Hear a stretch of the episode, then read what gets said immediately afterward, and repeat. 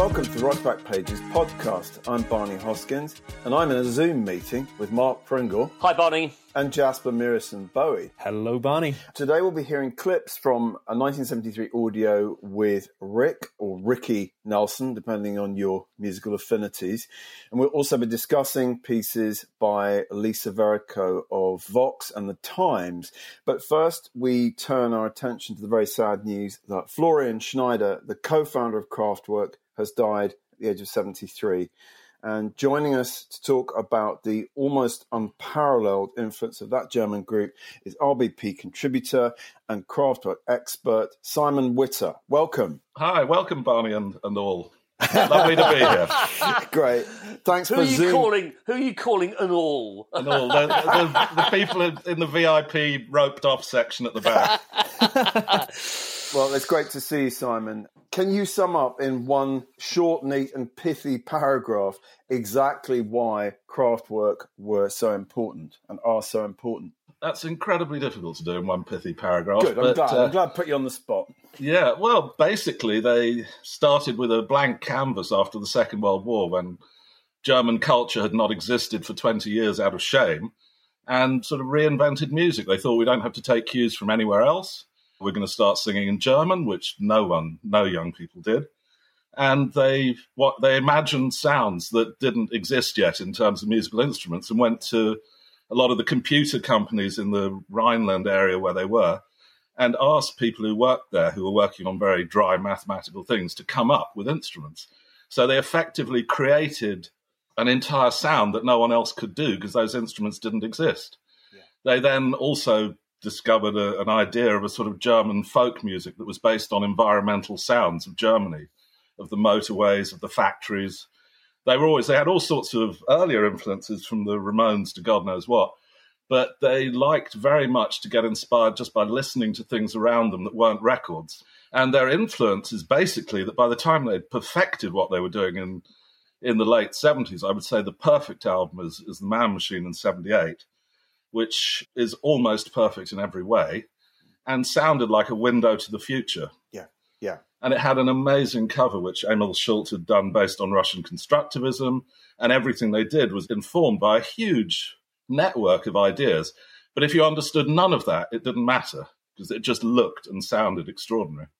So one of the three pieces we're going to feature on the homepage, Simon, this week is your epic 2005 retrospective for Mojo, which, I mean, I have to say, I reread it and it's just absolutely superb. I think if anyone's listening and they really want to understand why Kraftwerk was so great and so important, read this piece. And it is the director's cut version. Yes, it's mainly, or essentially, it's based on an interview with Ralph Hutter, who co-founded Kraftwerk with Florian, didn't he? Yeah. Tell us about those two men and the difference between them and, you know, what made Florian so special.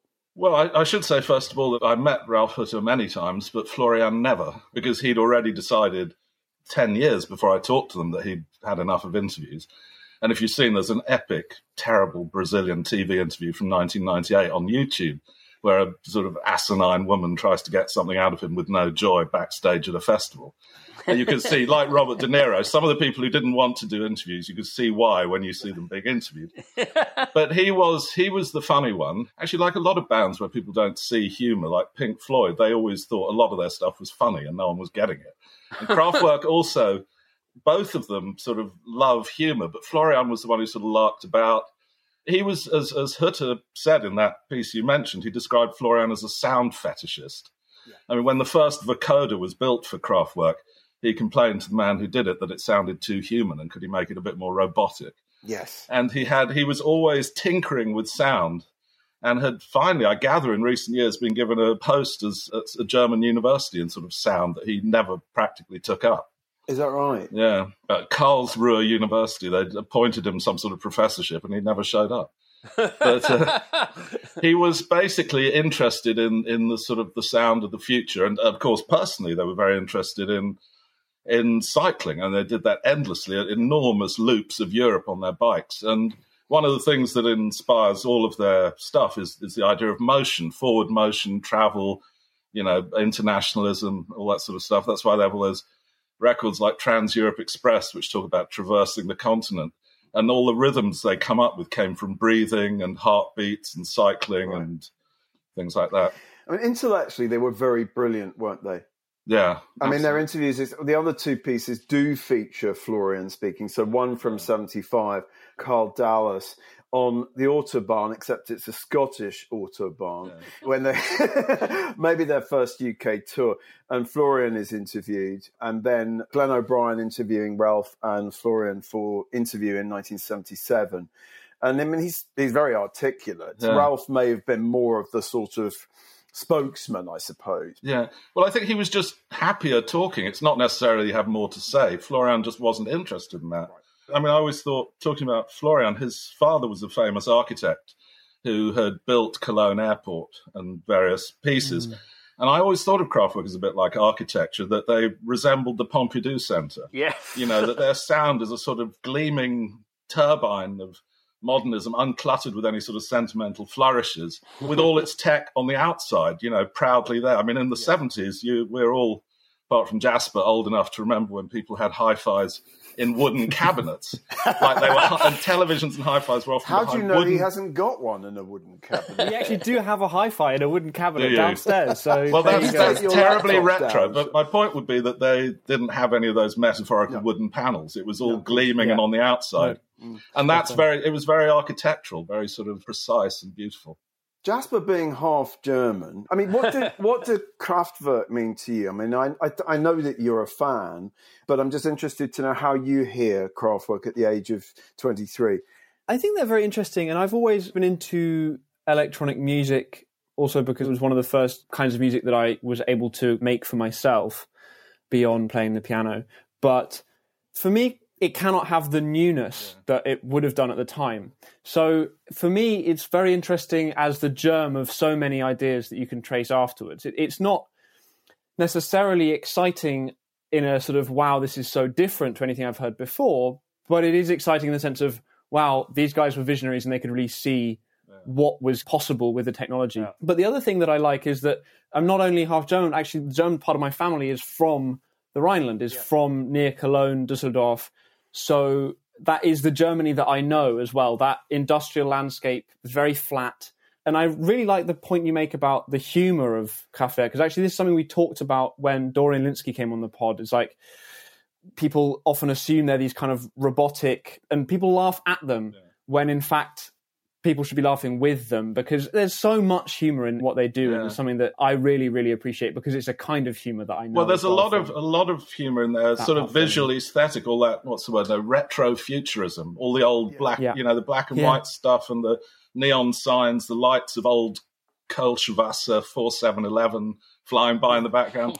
Also in their lyrics in German. I mean, one of the things I found frustrating, a lot of the I mean, there's so much a reaction to German culture at the time. They're neatness, the politics, the surveillance state, the sort of hippie going back to the country. They're rebelling against all of that and celebrating technology and stuff. But there's also a lot of humour in the songs, and it's when they translate them, so much of that goes wrong. I mean, like The Model, which is a very dry and funny song in German. In English, sounds like an idiot's written it. I mean, a 7-year-old or something. I mean, it's a... Oh, I love it. It's just so sort of bizarre, that thing, which I... But they didn't seem to mind about that. Although, interestingly, I think that many groups have a song they kind of hate but have to play. And for Kraftwerk, it would have been The Model. I mean, they dropped that for years in their live set.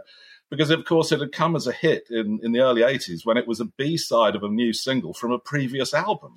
So it was completely wrong to them. And suddenly the English had put it as their only number one hit. And they weren't that keen on it.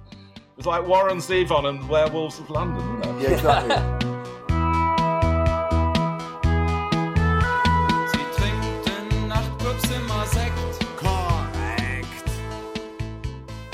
Mark, what's your take on Kraftwerk? I had the misfortune of Autobahn being the first song of theirs I heard, and I hated it because it sounded kind of rinky-dink and sort of gimmicky. And if I hadn't heard it, if I'd come straight in, let's say 3 or 4 years later, I thought, you know, or even just 2 years later, I think I'd have really, really liked them. But that stopped me in my tracks for a long time. In the same way as, let's say, Wuthering Heights prevented me from listening to Kate Bush until years after the fact. It's just one of those things. You know, I'm one of these people, I'll respond. You jump to conclusions. I'll jump to a huge, well, in some extent, a justifiable conclusion, you know. But then it just poisons me for kind of quite a while afterwards.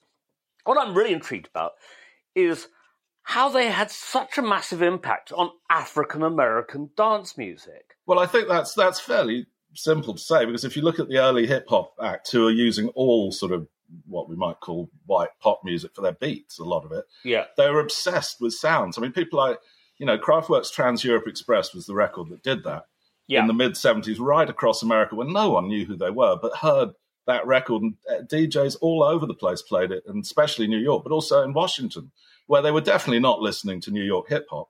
Trouble Funk made a re-recording of it as Trouble Funk Express. Because really? Which Kraftwerk knew about at the time and were amused about.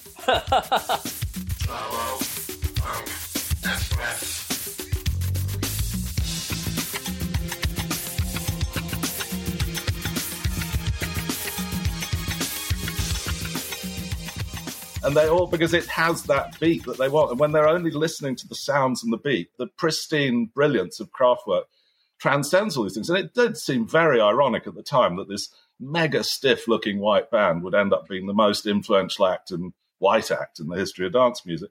But it's the sounds, the textures, the rhythms. And then on to Detroit. I mean, the huge influence on and Chicago House, but Detroit in particular, more techno. Yeah. I find that absolutely fascinating. I really like that it's very stiff-looking, very as white as you can get in some respects. Yeah. Bands have such a huge impact on it. I mean, it was interesting also because, like, when certain white acts became big in Black America, like George Michael, that some people were quite annoyed about that. Yeah. But Kraftwerk was so otherworldly that people didn't bother about their race. They had other fish to fry. Yes. And with the Glenn O'Brien interview, and the late, great Glenn O'Brien was one of my very favourite interviewers from Andy Warhol's Interview magazine. And so this is 1977, and Ralph and Florian have come to New York. I mean, this is way before Africa Bambaataa or anything like that. And they've come to New York to pick up an award at the Disco Awards. And Glenn says that, you know, they've already made an enormous impact on the world of disco in the last year by combining perfect dance beats with graceful, intelligent melodies and fully conceptualized themes. And he says that Showroom Dummies was a tremendous popular disco hit, you know. One thing there also is people will be listening to it on these fantastic systems that were built in places like the Paradise Garage and David Mancuso's Loft. And what those records must have sounded like on those systems, it's just, you know, it would have been unbelievable. Talking of their sound, I mean, I last night when we learned that, I mean, obviously Florian has been, it turns out he's been dead for a week. He died over a week ago, didn't he? But I started playing Kraftwerk on Spotify, and do you know what? It sounded absolutely brilliant on my little MacBook Pro. I mean, the sounds. No, but of course, to you, who's the ultimate hi-fi expert, not many records sort of sounds like they just literally jump out of a tiny laptop speakers, and it just reminded me how extraordinary and pristine and immaculate their sonics were. Is that to some extent the nature of electronic music and electronics, in the same way as early computer games, that sort of 8-bit sound actually sounds good on anything you put it through because it's designed, you know, whether it's actually a byproduct of its electronicness. Well, it should be said also that most of the stuff from their classic era, which I would say ends with Computer World in 81, that they didn't have a computer. I mean, it's analog. Yeah. You know, they then recorded and re-sequenced and programmed everything on computers when they went on tour 10 years later. But it had all been done when they had a Computer World album. They didn't have a computer. I mean, it was people had sort of very bizarre personal computers, but it wasn't part of the music-making process. Didn't they have sort of basic sequences, very simple sequences and things like that? I must say I'm actually not the right person to give you the exact lowdown of what their equipment was, but this isn't good enough, Simon. I mean, we invite you on the podcast. I've been introduced as an expert, quite wrongly. No, you are absolutely an expert. One of the things you write about in the 9,000-word director's cut is, I mean, you talk about the emotion, and of course, you know, they were saddled with this idea that they were very sort of cold and robotic and soulless. Of course, it's absolute nonsense. There's so much melancholia, isn't there? Think of like neon lights, and I would say even the model, I find there's a tremendous sadness in. But this all goes back to that long-standing sort of rockist ideas that music has to be played on bits of wood with strings, and that if it's electronic, it's somehow artificial. Whereas, of course, you know, electronic waves and sound, however you produce them, can create incredible emotion. Precisely. And they're all, I think I used as an example probably that Fingers Inc. track, Can You Feel It?, which has no words, but is like a religious gospel thing in electronics. I mean, it's there's the idea that emotion or electronics are cold or artificial is just plain wrong. I mean, it's a weird one. It is just nonsense. I should say that I'm very pleased that you're running my director's cut of that article, because I wrote 4,000 words more than Mojo asked for. And the 4,000... They were so obsessed with the sort of personality of Ralph Hutter that they basically cut all my ideas out of it to make way for just the interview, which I was quite annoyed with at the time. So I love the fact that this now lives in the world in its proper version. Splendid. Talking of Florian just a little bit, he essentially, he left the group. Was there, and is your take on it that there was some kind of falling out or estrangement? I don't think Ralph and Florian communicated very often after 2008. I did actually ask Ralph about this after he left, and his version of it was simply that there was, I just heard yesterday that they had barely spoken since then, which is a bit depressing, really, because they were so seminal for so many years. But Ralph's take on it was simply that he'd really started enjoying going out and playing live every year, and Florian just didn't. He didn't see the point of playing live all the time. And they did, after coming back into the live arena, they did actually put on dozens of shows each year. They weren't rare in that sense. No. And he just got bored of it. And after 2008, he thought, well, you carry on without me. But as Florian was, a conceptualist with Ralph, he also believed absolutely from the beginning that they weren't Kraftwerk, that Kraftwerk was an idea. They were both utterly mystified by the sort of celebrity interest in them, which, of course, only heightened 100 times by the fact that they were, hermits. And like Prince, if you don't talk to people, people become much more interested. Yeah. But they just didn't understand why people wanted to know what they got up to. They thought, it's not about us. And that, again, was slightly ahead of its time in the sense that when they came out, the cult of personality was enormous. And they rather foreshadowed that late 80s dance thing that happened, 12 years later when really you barely knew who the artists were and didn't care.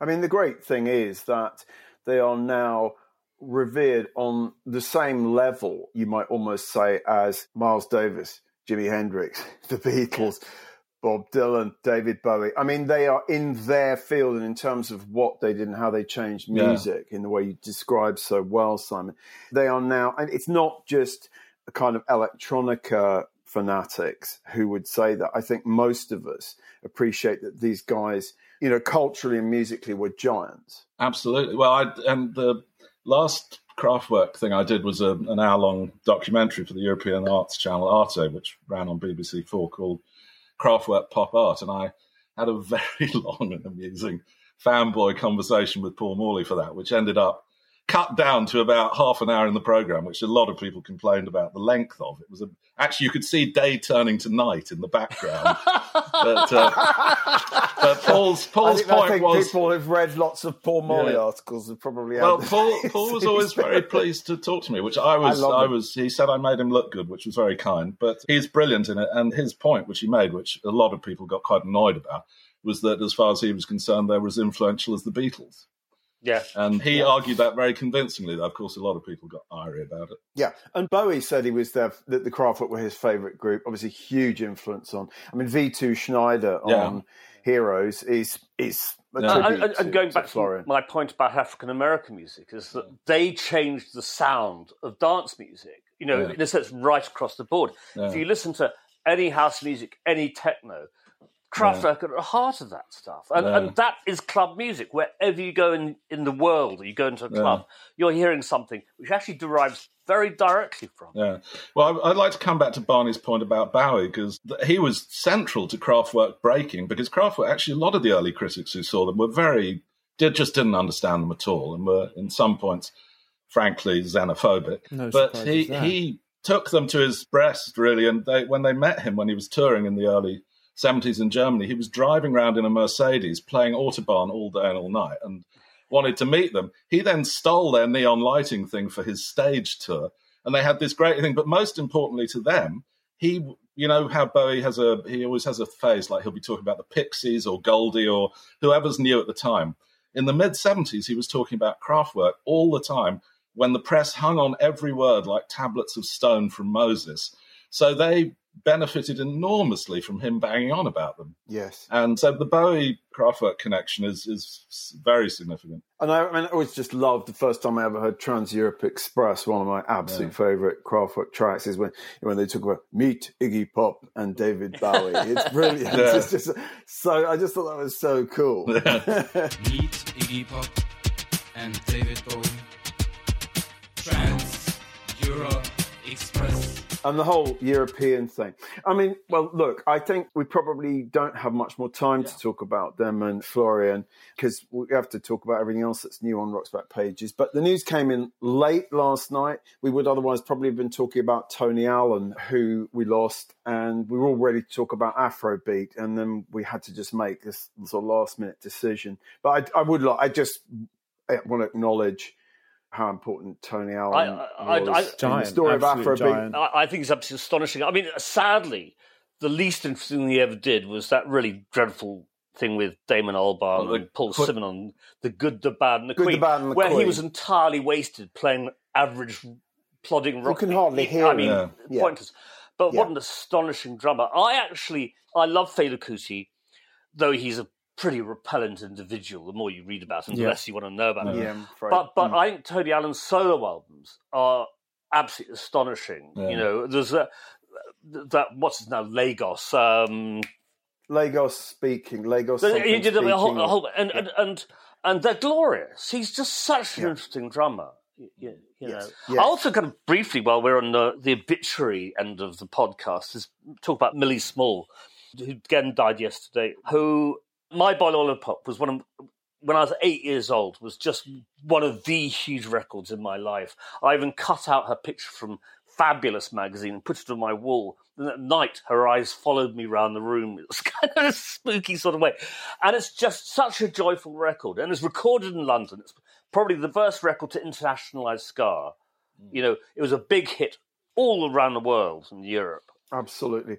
And we have got this wonderful audio interview on Rock's Back Pages by Tom Graves, which it's free for today. We've had it free since we learnt about Millie's passing. And it's delightful. It's a phone interview. It turns out she was living at the time of the interview about 200 yards from our Rock's Back Pages office. Exactly. Just briefly to go back to Tony Allen, I think sort of in a similar way should not be understated how influential he was as a drummer and the rhythms that he introduced across a whole really wide range of different genres. I just, so much of the, you know, because right now pop music is a very Afrobeat sounding, has many Afrobeat rhythms. I think actually, interestingly as well, my generation of club goers do recognise Tony Allen as someone who is worth hearing because of, I think, the influence of people like Giles Peterson, Jeff Mills, and that sort of DJ where world music, quote unquote, comes into play. I think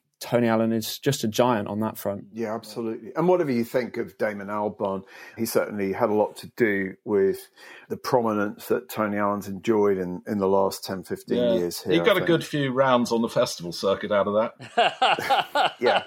Yeah, exactly. Oh, and is anyone going to say anything about Dave Greenfield? Oh, God. Whoa. Jesus Christ. Well, I would say... Well, shall we just note the passing of Dave Greenfield? Well, I would say that I am sad about it. Not that I have any intention of seeing the Stranglers this year, but I have seen them many times. And have you? The first time... You surprised me. Oh, I love the Stranglers. Did you love the Stranglers? I thought there was... Well, it was... I was 14 in 1977, and although everyone talks about punk, the two records that dominated the radio, which at that time I was forced to hear because I was at school and everyone had it on, were Peaches by the Stranglers and Hotel California.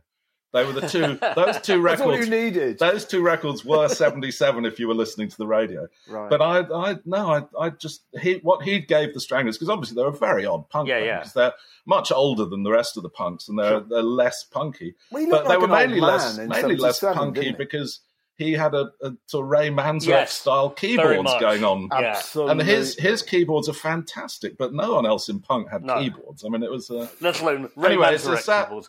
It's quite hard to pick up a keyboard and smash it as well. So exactly. But Keith Emerson did that all the time. I mean, the other thing is that, I mean, he wrote the music to Golden Brown, which was a sort of later Stranglers hit. And it's basically a sort of harpsichord piece, isn't it, to all intents and purposes? You know, it's a hymn to heroin as well. Yes, I thought one of the weird things about that is the BBC radio used to have some very hypersensitive drug censors, and they cut out a song once, a single by Cameo called Candy, which is clearly about love. They decided it was about drugs and banned it. But they'd missed Golden Brown completely somehow. Played the hell out of this heroin. I know, it's brilliant, isn't it? I mean, I saw the Stranglers a couple of times. I saw them supporting Patti Smith, and I saw them at the Nashville. And even then I sort of thought, there's something slightly malevolent about these guys. Oh, yeah. You know? Well, I've interviewed them. They are called the Stranglers. It's not... There's a clue in the name. They're not the Huggers. They were... the Huggers were terrible. Well, the funny thing is they were originally called the Guildford Stranglers after the Boston Strangler. But, of course, Guildford is the squarest town in Britain, so they lost that part of the name quite quickly. But they... No, I thought... I once interviewed them for the NME in the late 80s on the Côte d'Azur at a biker festival, and I did go in. Now, the headline was "Fey Bikers on Azure." That may be the greatest NME headline ever. Anyway, but I went in slightly scared because they'd been so bad to so many journalists. Yeah. And Hugh Cornwell simply refused to speak to me, and the others were all delightful. So it was. That sounds comparatively fine. I mean, they did have a fairly odious reputation for misogyny. Yeah. Women interviewers were consistently given a particularly hard time, particularly by Jean-Jacques Bernal. Are you not being sneeringly woke again, are you? I am being sneeringly woke. It's the sneeringly woke moment. Anyway, so much for Dave. Yeah, well, I mean, an important punk figure, really, very important. So for all you Stranglers fans out there. Yeah. I was just going to say, I really should go. Is it possible to record whatever the goodbye is at the end of the show? And, well, I mean, we can leave all this in. That Simon, you're up to there in work and you've got to go. It's been brilliant having you on. My pleasure. It's been great fun. Simon, it's really just lovely having you here to talk about Kraftwerk. It'd be great to see you all in real life when this is all blown over. Yes, exactly. That would be a treat. We'll meet again. Don't know when. I've got views on Vera Lynn. All right. But we will meet again. And, I'm going to leave now, but thanks. All right. Thank you so much. Be well. Okay. That worked surprisingly well. It went very well, actually. Yeah. No, it's a real joy. He's so lovely. And he's really great. And he really knows his shit about... He does know his shit about the Verk. The Verk. It is funny to me, this pronunciation, the English pronunciation, Kraftwerk. It has this sort of slightly parochial feel to it. Like arts and crafts. Like Willie Morris. Like exactly. Yes, exactly. Rather than, because Kraftwerk, of course, is a power plant. Yes. Yeah, absolutely. I used to. This actually is a wonderful little sort of vignette of that part of Germany. There is a theme park called Kernwasser Wunderland, which is in an abandoned nuclear power station, has been turned into a theme park for children. I think that sort of sums up the Rhineland quite neatly.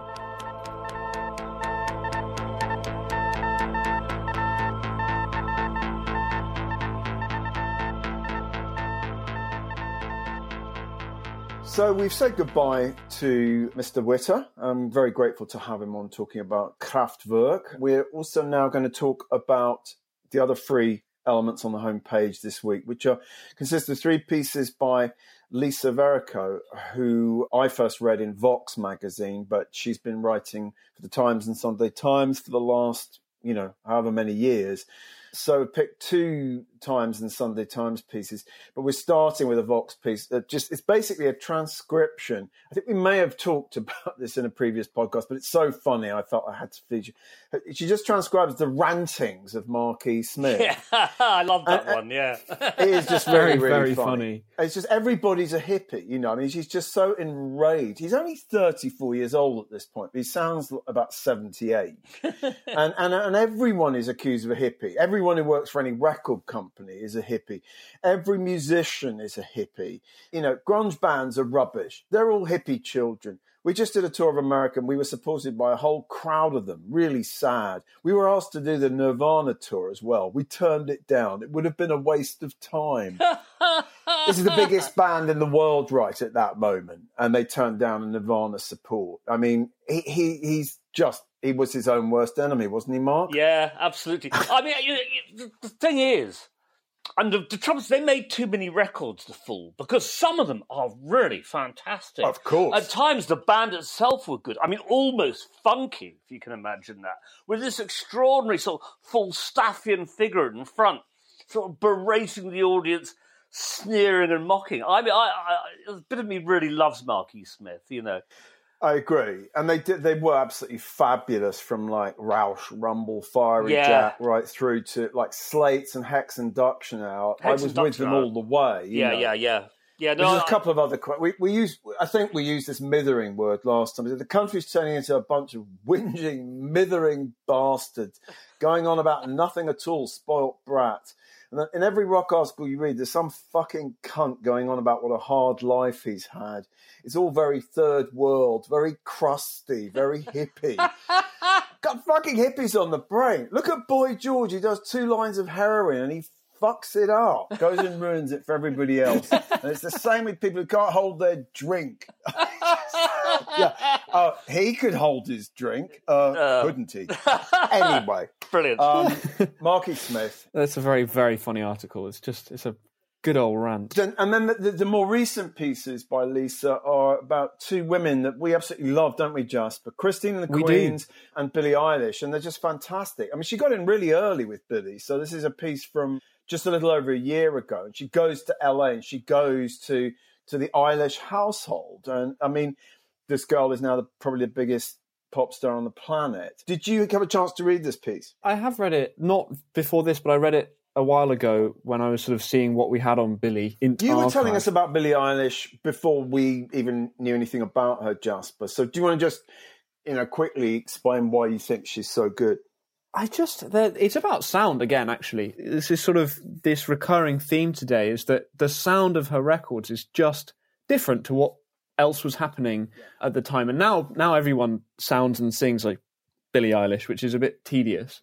But actually, there's a menace that belies... I mean, there's just something about the way that it's all put together that's extremely well produced. It's immaculately, everything is tight. Nothing is there without a reason, which is kind of a welcome reprieve as compared to a lot of pop music that has lots of bells and whistles all over it. But this is kind of snarling and mean and nevertheless quiet and intense. I really like the music. I mean, the article notes that she was famous for sort of 3 years as a sort of, with a lot of teen fans. And it's really last year that she broke through massively onto the pop stage. And actually, Lisa Verrico anticipates that, saying that the album should make her a household name, and absolutely because it hasn't even come out at this point. Yeah, and exactly. The focus. The headline refers to 13 Reasons Why, which she'd done. Did she do all the music for that, or just some of the music? Because it was about suicide, wasn't it? And there was that sort of noir edge to her, to what she does. Yeah, for sure. And I think the other thing that's nice about Billie Eilish is that she's very much herself. Like, she doesn't necessarily want to be famous. It's not about fame at all, and she says that in this interview. And I think people sometimes kind of are critical of, because of that 13 Reasons Why, people are critical of the suicide elements of that show, and people are critical of her music as inspiring young people to do bad things, as always is the case with people complaining about young people. But actually, she's got it, I mean, in as far as one can, at that age and with that level of fame seems to have her head screwed on reasonably well. And, you know, one of her songs is about Xanax, but it's about not taking Xanax, right, not wanting to take Xanax. Sure. So it's actually, it's easy to jump to conclusions with someone like Billie Eilish, but one should avoid it. I don't need a Xanny to feel better. I'm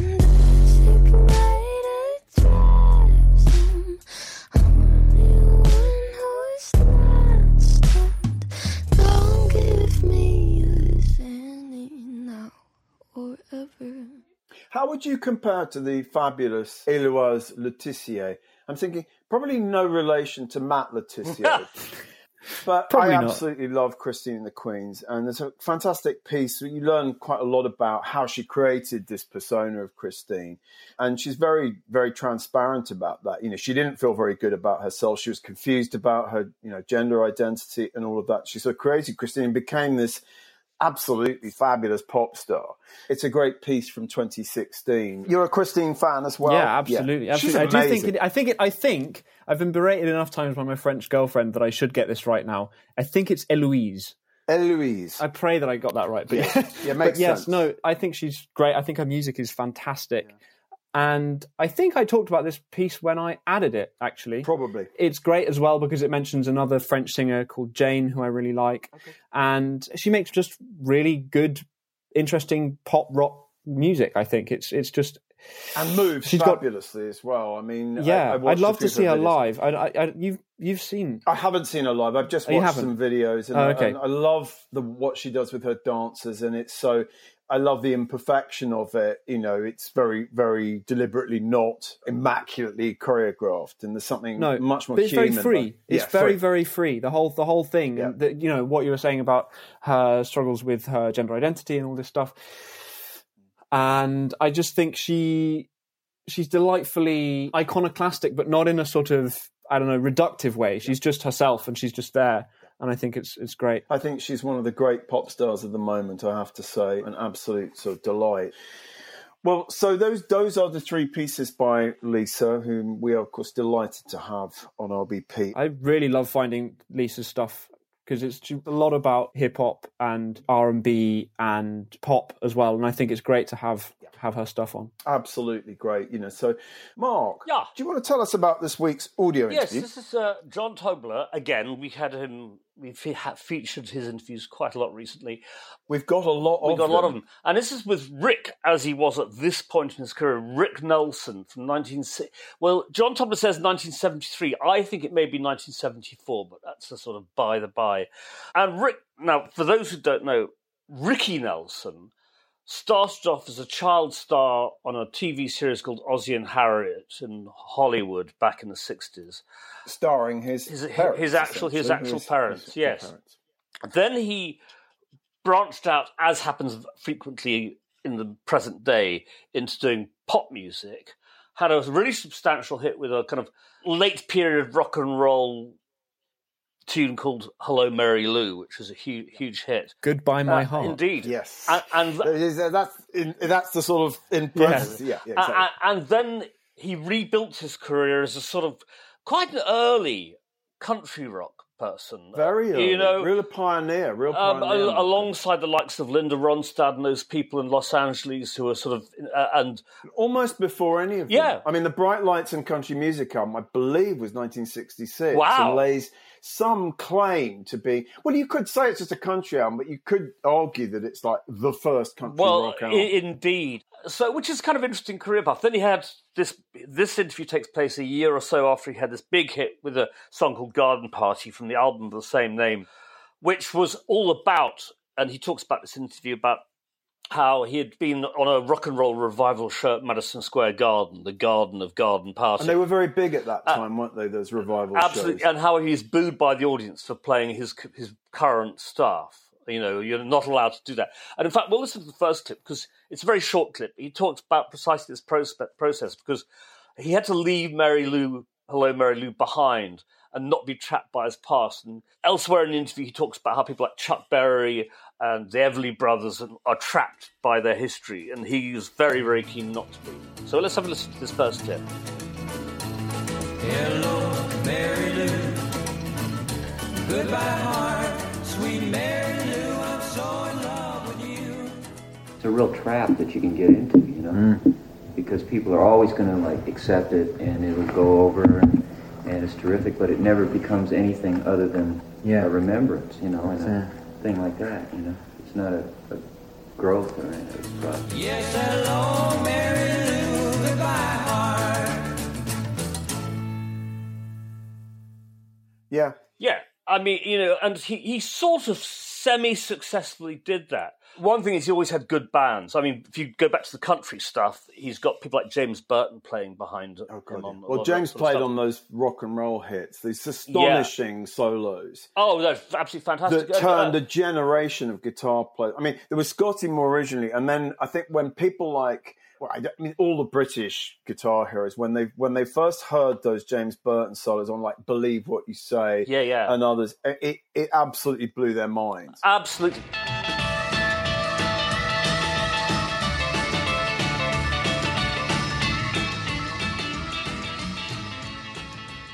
In this case, he's got this pedal steel player called Tom Bromley, who I believe played behind one of the Bakersfield guys. I think so.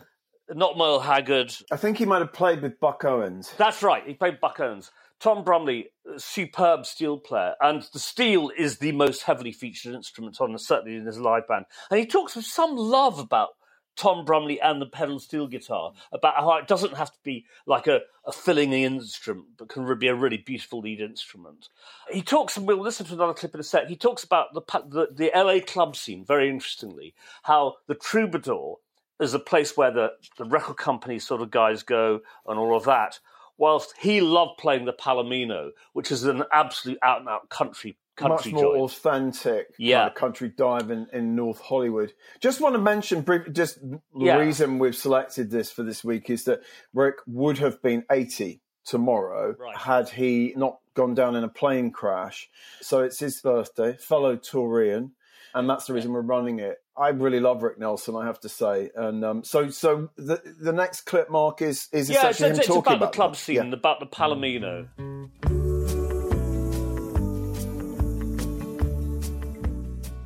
Well, I'll tell you what I started doing is playing the Palomino. Oh yeah, that's the country and western place. Yeah, right. And well, for one thing, you get paid, you know, and like at the Troubadour, it ends up costing you, you know, to play there. Oh really? Yeah. Well, because they it's just like they pay the minimum to everybody, you know, and it's really, they use it as it's kind of a springboard, you know, for people, you know, which it works with a lot of people, but you know, I did it like 3 or 4 times, you know, and it becomes kind of, you're almost expected, well, when are you going to play the Troubadour again? You know? So it's nothing new. That's so I enjoy playing the Palomino because the audience go out there to really enjoy themselves, you know, and just have a good time, and not really kind of pick your act apart and do all that, which is really a drag, you know. It hasn't got the sort of smart people that go to the Roxy. I think it's... Well, the so-called smart people. Yeah, well, that's right. The industry people is really... Well, yeah. It appears to be the Roxy audience is made up of. End up being the least knowledgeable. Yeah, that's right. I mean, they're sitting there being, you know, criticizing everything. Yeah. They go in there with that in mind, you know. Exactly. And I think there are actually more music lovers that just really like music, you know, that go to the Palomino, you know. And it's all right now. Learn my lesson well. You see, you can't please everyone, so you got to please yourself. Yeah, no, I mean, I think that's really interesting. The Palomino was where Linda Ronstadt first really broke through, wasn't it? Because that... Yeah, a lot of country rockers played the Palomino because it felt a little bit more authentic and less industry. I like the way he sort of points out that Troubadour is more or less a pay-to-play sort of joint as well. Yeah, it didn't have a great reputation. Yeah. You were supposed to feel like you were honoured to play there, and therefore, you know, you shouldn't really deserve a lot of money for it. It's interesting, Doug Weston tried to open a San Francisco Troubadour in the late 60s, around 68, 69, and it failed because people weren't into that whole kind of Troubadour vibe, you know, there. So, yeah, he talks about his reissued country albums with a great deal of fondness. He talks very amusingly about his acting roles. because having been this kind of child star, he's now turning up in things like Streets of San Francisco and McLeod, and he's playing like rapists and murderers, which he finds really amusing, given the fact that he had this sort of like squeaky clean image as a, you know, as a child star. We'll listen to another clip at the end where he talks about why the band is, his band is called the Stone Canyon Band, which is actually a great band name. It has to be said, the Stone Canyon Band. I remember, because I remember reading first about Rick Nelson, probably in like Zigzag and Let It Rock, and sort of understanding that there were sort of two Rick Nelsons. There was this sort of pretty boy Ricky, who somehow managed to fly the nest and record these really fantastic rock and roll records. It was interesting to hear that Cramps audio the other day, and how much reverence Lux and I were talking about Ricky, those rock and almost like rockabilly-ish records. And then there was this Rick Nelson who had kind of completely reinvented himself as, the sort of guy that sort of birthed Poco and the Eagles and everybody else, And there are good records. I mean, Garden Party is a great, great little song. So it's good. Anyway, Stone Canyon Band, they were, an important kind of tributary. Yeah, in another sort of way as well, he kind of invented the thing that Emmylou Lou Harris carried on, which is forming a band to back him who are pretty red hot, in the same way as, Emmylou Lou had, James Burton, but then Albert Lee and so on and so forth playing great guitar. That was a real feature. Anyway, so that's lovely. The audio. Lovely. Do you want to tell us about the new pieces? Yeah, actually, I'm afraid there's quite a lot. I'll try and do this as quick as possible because it's been a good week. Or just leave some out. Oh, well, I could leave some out. Brian Wilson, interviewed by Jamie McCluskey III for KRLA Beat. Now, Jamie McCluskey III is yet another pen name for last week's feature, Eden, Nicky Wine. And she buttonholes him and gets him to talk about... And this is 1965, KRLAB. He must be just starting to work on things which became Pet Sounds at this point, Yeah. And he says, personally, I like a certain kind of orchestrated sound, like Nelson Riddle and contemporary popular music.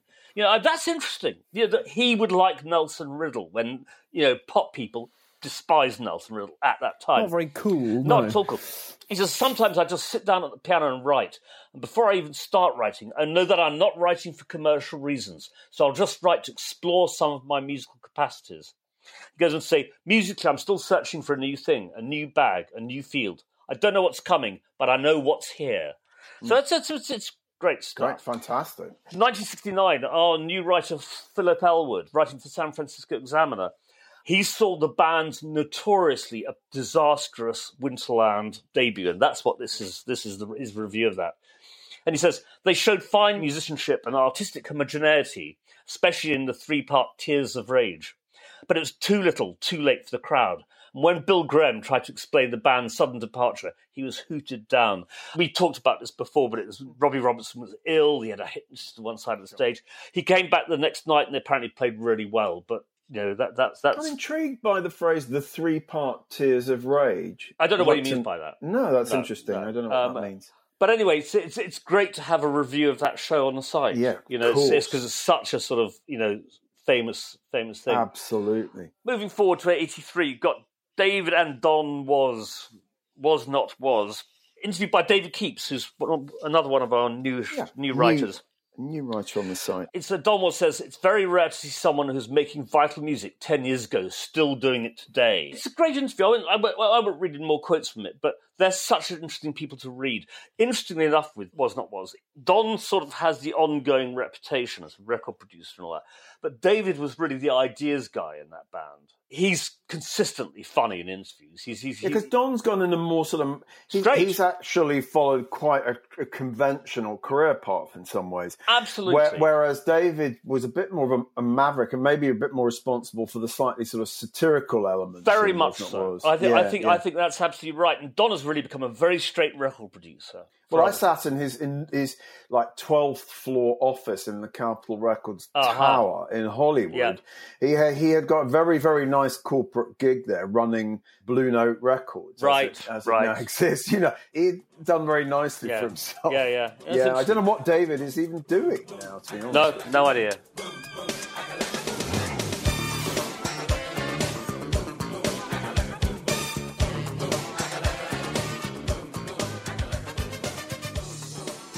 next piece I'm extremely pleased to get because it's Danny Weitzman, Shredder, reviewing the DOC's No One Can Do It Better for LA Weekly in 1989. Now, No One Can Do It Better is, I think, one of the great hip-hop albums. It was definitely the best album ever released on Eazy-E's Ruthless Records. Right. And, well, I'll read what Danny Weitzman says, because also it's possibly one of Dre's best productions. And it's, you know, this whole thing I believe that when Dre does a whole album, he's good.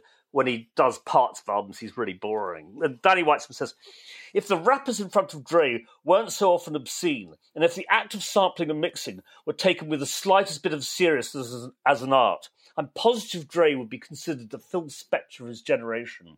Mm. Now, this is 1989. That's really pretty prescient. That really is. But he also loves the album. Then shortly after the album was made, DOC ran his car off the road and ripped his vocal chords, and that was the end of his rapping career. Yes. He did go on to have an extensive writing career, writing stuff for particularly Dre's productions as a lyricist. But it was a great loss, and you know, I really say to anyone, if you can, have a listen to No One Can Do It Better. It's a really great hip-hop album. Does he show up in the documentary about Dre and Jimmy Iovine? He's in that, he is. No one can do it better.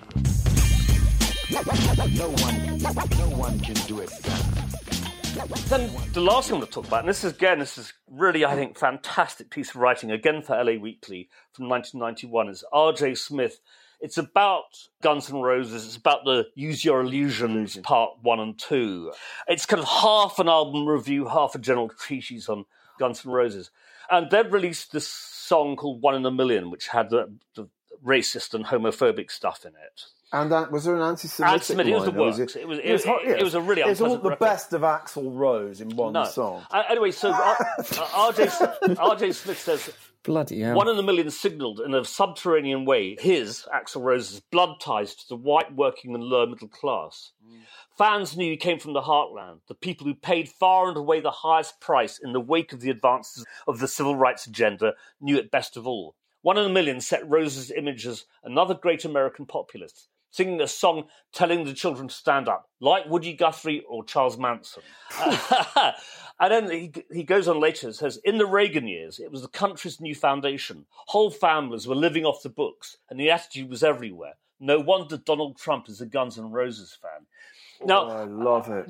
In a way, what R.J. Smith is predicting the Trump base in this. And when you think about it, if you were 18 years old in 1990 or whatever it was, you'd become like 40 now, yeah? You'd be a Trump voter. If you were white, working class or lower middle class. You'd be out protesting the lockdown on the steps of City Hall. Yeah, absolutely. So R.J. Smith, in this piece in 1991, absolutely pinpoints the future voter base of Donald Trump, and it's absolutely... Is this too sneeringly woke even for you, Jas? No, I love this idea of protesting against the lockdown that's for public health reasons. Oh, don't. Like, it's hilarious. Like, it's so... You really Jasper, couldn't make it up. You're losing your freedom. That's what it's all about. It's this notion of individual liberty. It really is. You know, I mean... Yeah, no, you're absolutely right. I'd rather be dead than not free. Yes. Essentially. Yes, but exactly. But I love this piece because I think R.J. Smith really captures what will become the Trump base. What year is it from? 91. Wow. So, exactly.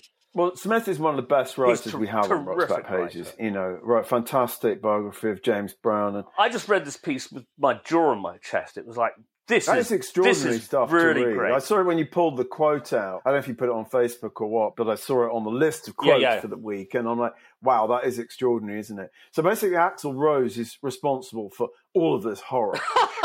I mean, I'm going to stick my neck out and make that claim. I mean, I always hated him anyway. Yeah.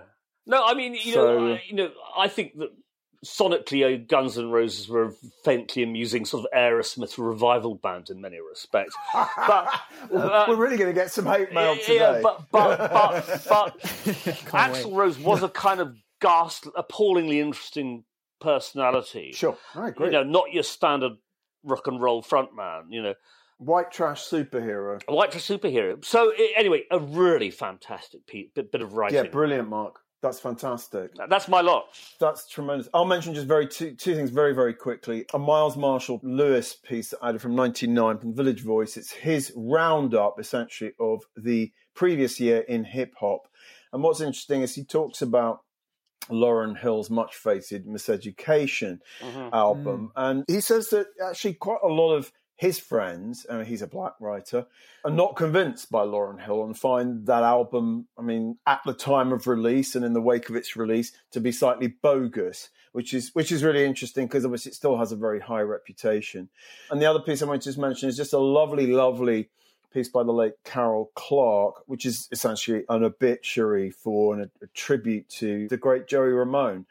It's just a great piece, really informed by personal experiences with Joey and other punks, and she talks to a lot of the punks like Rat Scabies, who adored the Ramones and were influenced by the Ramones. And look, I mean, there are a million pieces written by the Ramones. Sometimes you read one which reminds you what an extraordinary star or anti-star Joey Ramone was, and what a just fundamentally decent human being. I mean, I met him a couple of times, and you just loved this guy. Yeah. He was so sweet.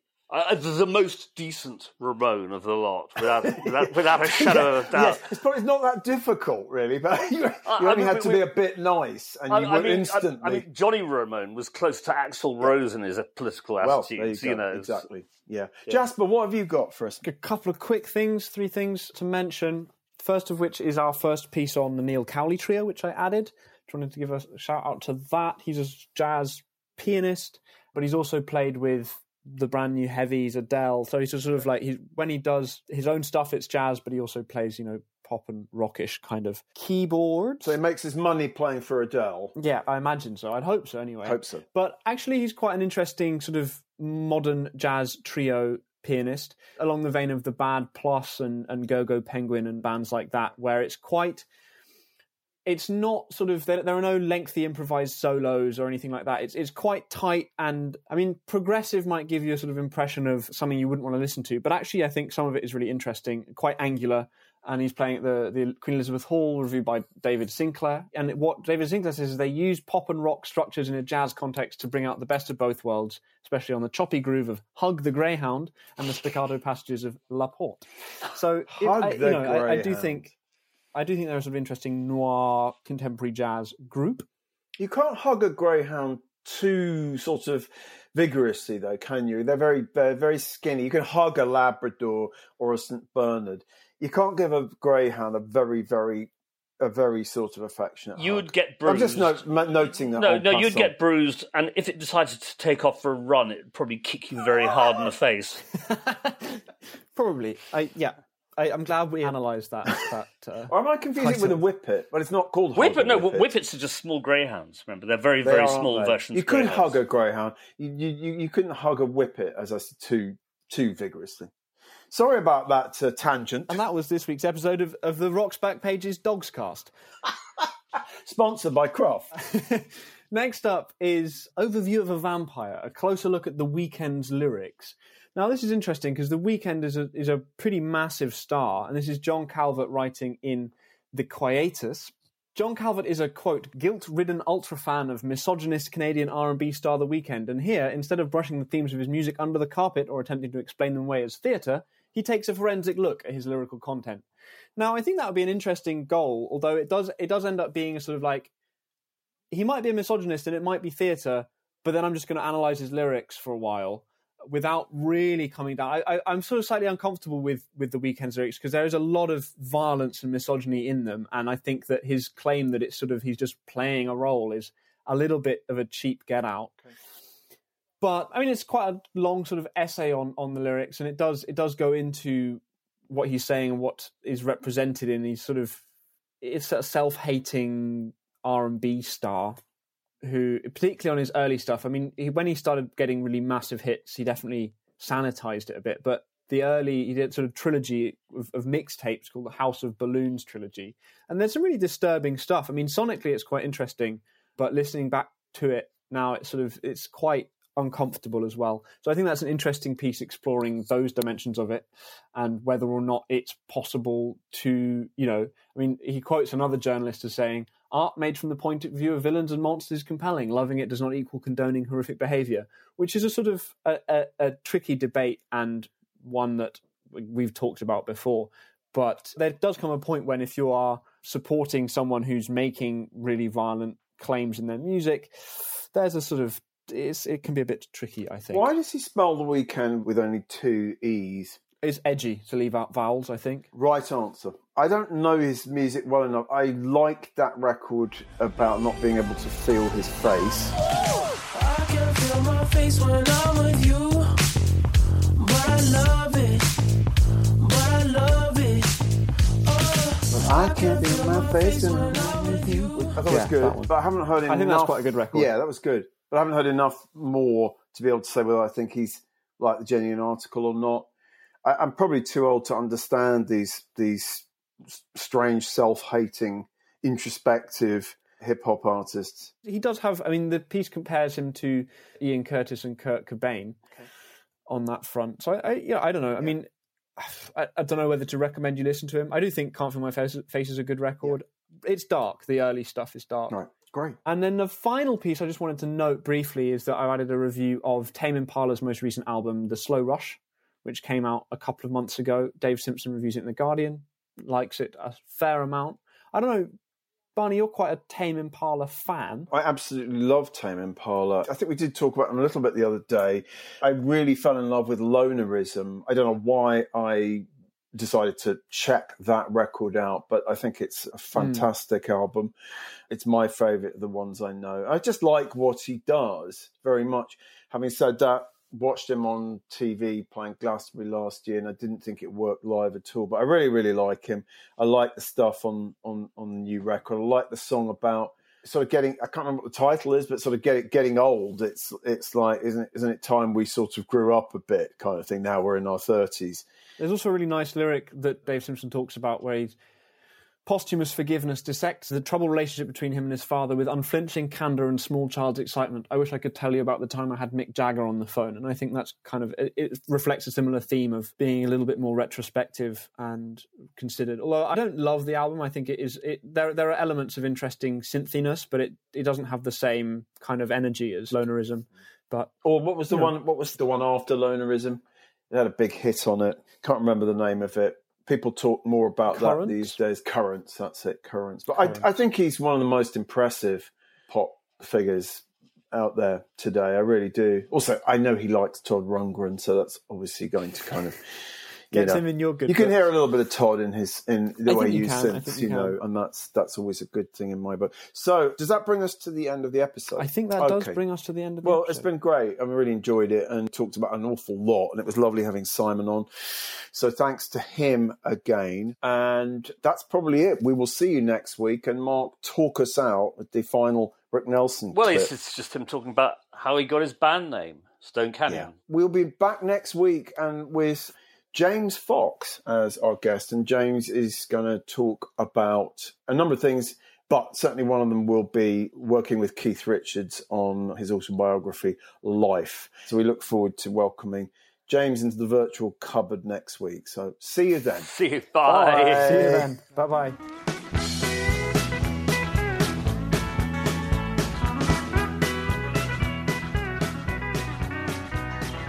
Is it still called the Stone Canyon then, by the way? Yeah, it is. Which comes from a thing, we saw a Stone Canyon, it's the other end of Sunset, isn't it? Right. Well, it's right down here, it's off of Ventura. Ah, is it? Uh-huh. Right. Yeah. And I was trying to think of a name, you know. Yeah. And it's a good name. It's very American, very Californian name. That. Yeah, right. Canyon, got the canyon in it. That's right, yeah.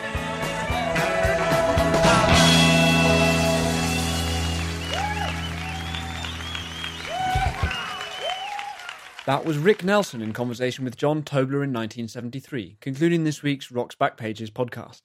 Many thanks to our Kraftwerk correspondent, Simon Witter. The hosts were Barney Hoskyns and Mark Pringle, and it was co-hosted and produced by Jasper Murison-Bowie. The Rock's Back Pages podcast is part of the Pantheon Podcast Network. You can find thousands of articles, as well as hundreds of full-length audio interviews, at rocksbackpages.com. Have we forgotten anything? No, don't think so. I mean, there's nothing else to do. Who are we again? What is this? What's Rock's Back Pages? Why?